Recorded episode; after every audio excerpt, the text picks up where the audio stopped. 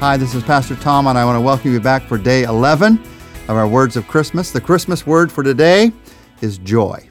I know, I know, it seems like every word for Christmas has some kind of joy in it. We just can't help it. The shepherds rejoiced, the wise men rejoiced, the angels and Mary and Joseph rejoiced. Even the donkeys were probably filled with joy. Christmas is a joy to the world time of the year. Joy is one of my personal favorite Christmas words. For many decades, our family has made a large joy to the world sign, and we made it a central part of our outdoor Christmas decoration. To the world, joy to the world. That means everyone and everywhere. Is that really possible, that kind of joy? Well, not if you're looking to your circumstances to find joy. If you're waiting for perfect circumstances, you're going to wait a long time. And when they come, they're going to last about a minute, if that long. If joy is going to work, it has to work in an imperfect, even ugly world. And that's what Christmas is all about.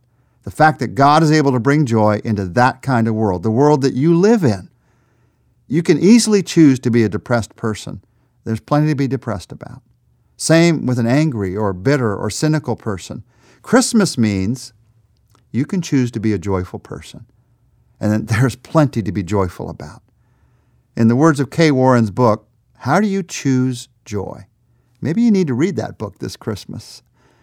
How do you choose joy? Joy is a choice, it's not automatic. Even becoming a believer in Christ and coming to church does not automatically make you joyful. Today, we want to take just a moment to focus on how you can begin to experience that joy. 1 Thessalonians 5:16 says, "Always be joyful." Now, how is that possible to always be joyful? Three truths from three different sources that first Christmas tell us how to find joy. First, joy is here.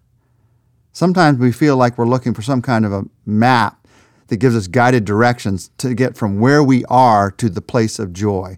The truth is, if you can't find joy where you are, you're never going to find it at all. Look at the shepherds that first Christmas, Luke 2 8 and 9. That night, there were shepherds staying in the fields nearby, guarding their flocks of sheep. Suddenly, an angel of the Lord appeared among them, and the radiance of the Lord's glory shone around them. Life was normal, business as usual, out in the fields, and that's where they began to experience joy. You don't have to go on a vacation to find joy, or leave your job or your family. God wants to bring joy into the midst of the routine or difficult circumstances that you're facing right now. Joy is here.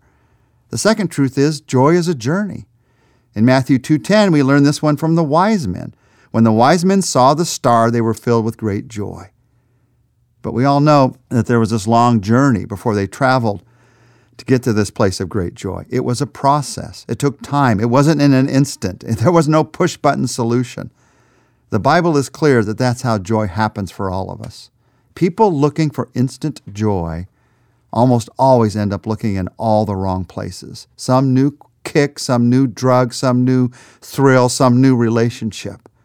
No, joy is a journey that God wants to take you on the rest of your life.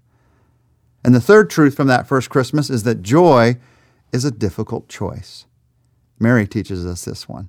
In Luke chapter 1, she says, Oh, how my soul praises the Lord, how my spirit rejoices in God my Savior, for he took notice of his lowly servant girl. And from now on, all generations will call me blessed.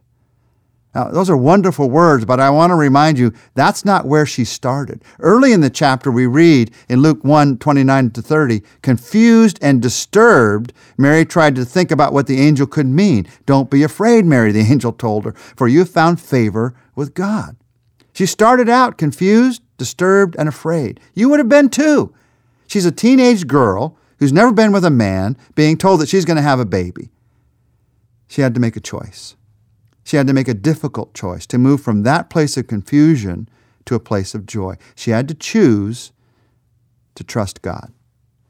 The thing that brings you joy, it often scares you at first because it involves this difficult choice of trusting God instead of trusting yourself. So here's the truth to remember Joy is found on the other side of the difficult choice to trust God instead of trusting yourself. Let's trust Him together right now in prayer. You might want to just pray something like this Father, you know that I want to have joy. But so often I try to get it my way. I try to manipulate my circumstances and organize my relationships to get myself to this place of joy. Thank you for reminding me that joy is all about trusting you. Thank you for reminding me that my circumstances or relationships don't have to be perfect to experience the joy that you want to give me. And so right now, I choose to trust you. In Jesus' name, amen.